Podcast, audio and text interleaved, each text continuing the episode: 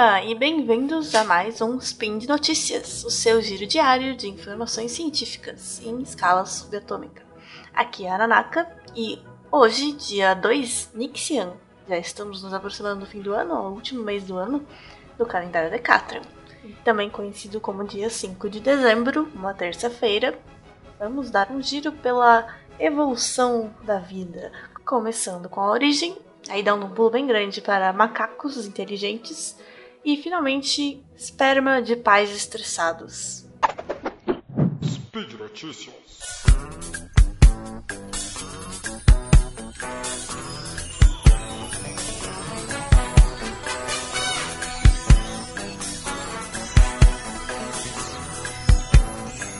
Então, a primeira notícia sobre a descoberta de um composto que pode ter sido responsável pela origem da vida na Terra. Ou seja, como que aquele monte de elementos químicos espalhados virou biologia? Como começou a funcionar?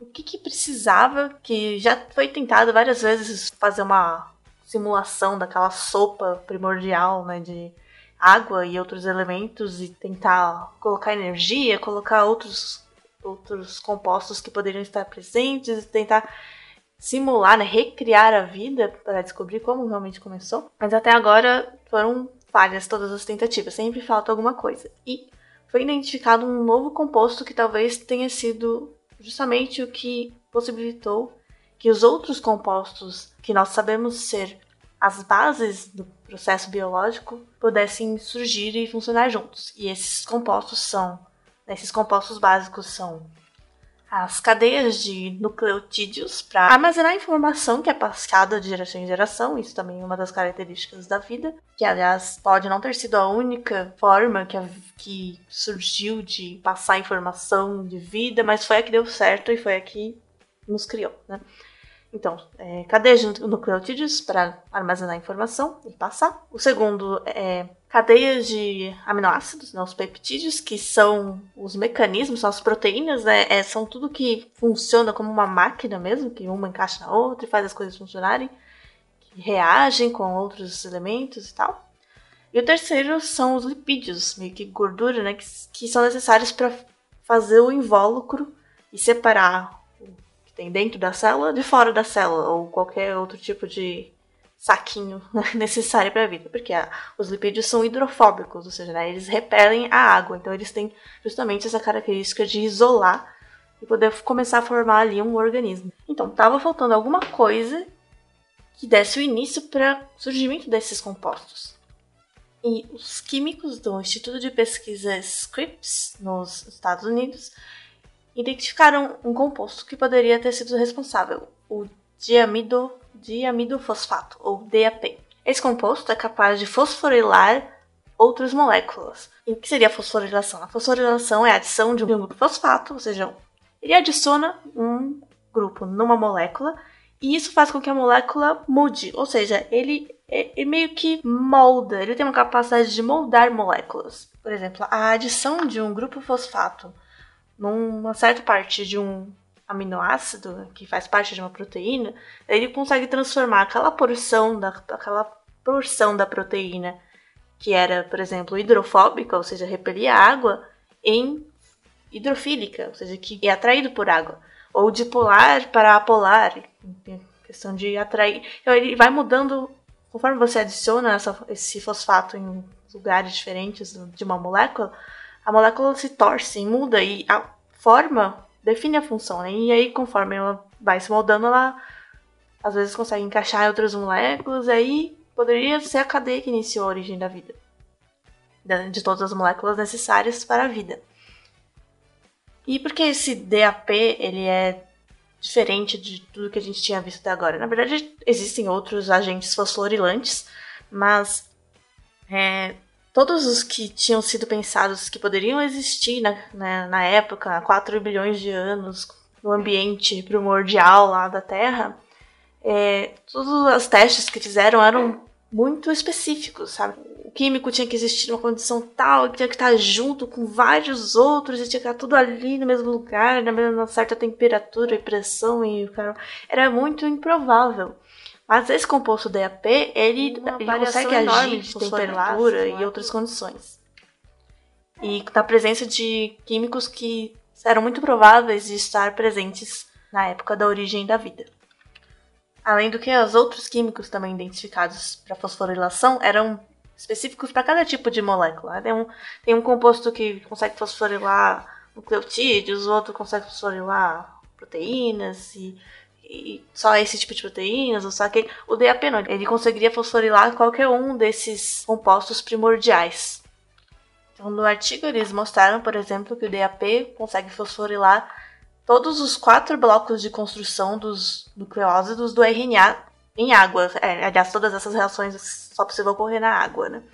Que também era um pré-requisito para a origem da vida. Então, na água ou numa pasta, num estado semelhante e, como eu disse, em várias temperaturas e condições diferentes. E com a adição de um outro catalisador, o imidazol, que é um composto orgânico bem possível de estar presente na época, a atividade do DAP também levou ao surgimento de cadeias de RNA, além de blocos de lipídios e ácidos graxos, que também são outros compostos básicos.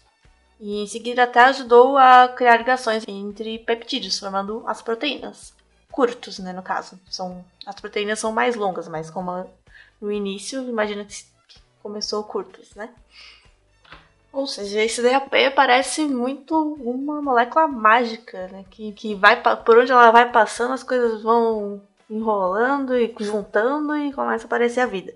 E agora o próximo passo seria identificar as possíveis fontes desse composto, né? Porque não tem como provar que ele realmente estava lá, mas funciona muito bem imaginar que ele estava, né? Então agora identificar de onde ele poderia ter surgido para fortalecer ainda mais essa hipótese para a origem da vida.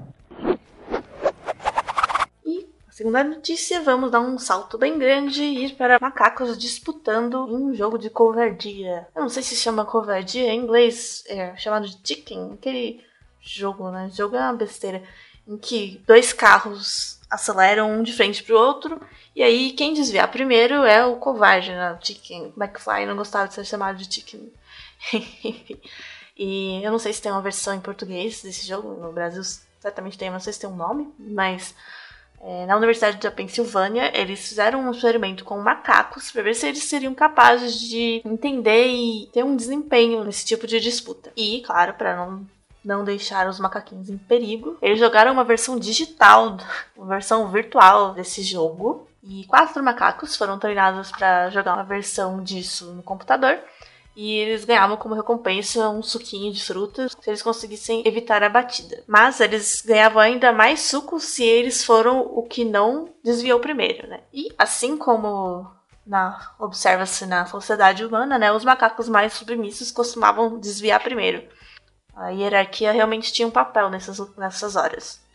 E, na verdade, como funcionava? Né? Um, dois macacos, um, uma dupla, eles sentavam olhando um de frente para o outro, em cima de uma tela, e onde estava o, a versão virtual dos carros e eles tinham um joystick para controlar seus carros.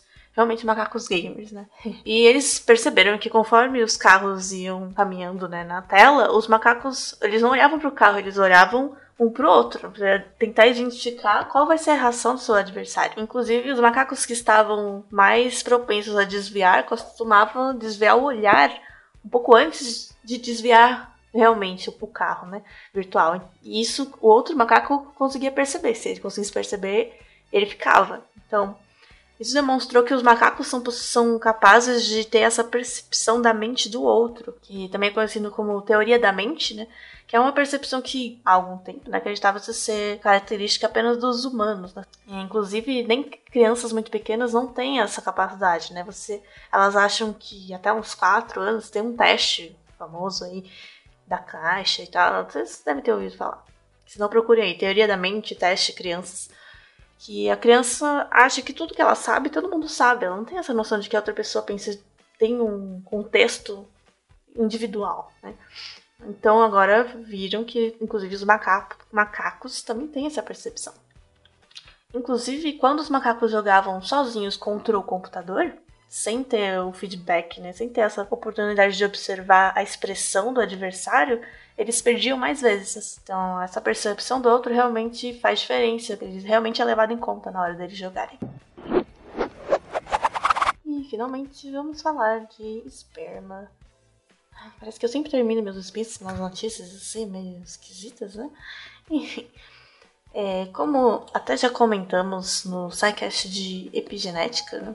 As experiências de vida de uma pessoa principalmente em termos de condições de estresse, alimentação, enfim, coisas que alteram quimicamente o seu corpo, podem ser passadas para gerações futuras, através de marcadores que são adicionados a, ao genoma. Mas, para ser passado para frente, essas alterações precisam acontecer nas células germinativas, né? ou seja, as células que realmente vão formar o gameta e o zigoto que vão criar uma nova pessoa é, um novo ser, enfim. E é sabido que o estresse, né, pais estressados produzem filhos com uma resposta de estresse também, também bastante altas.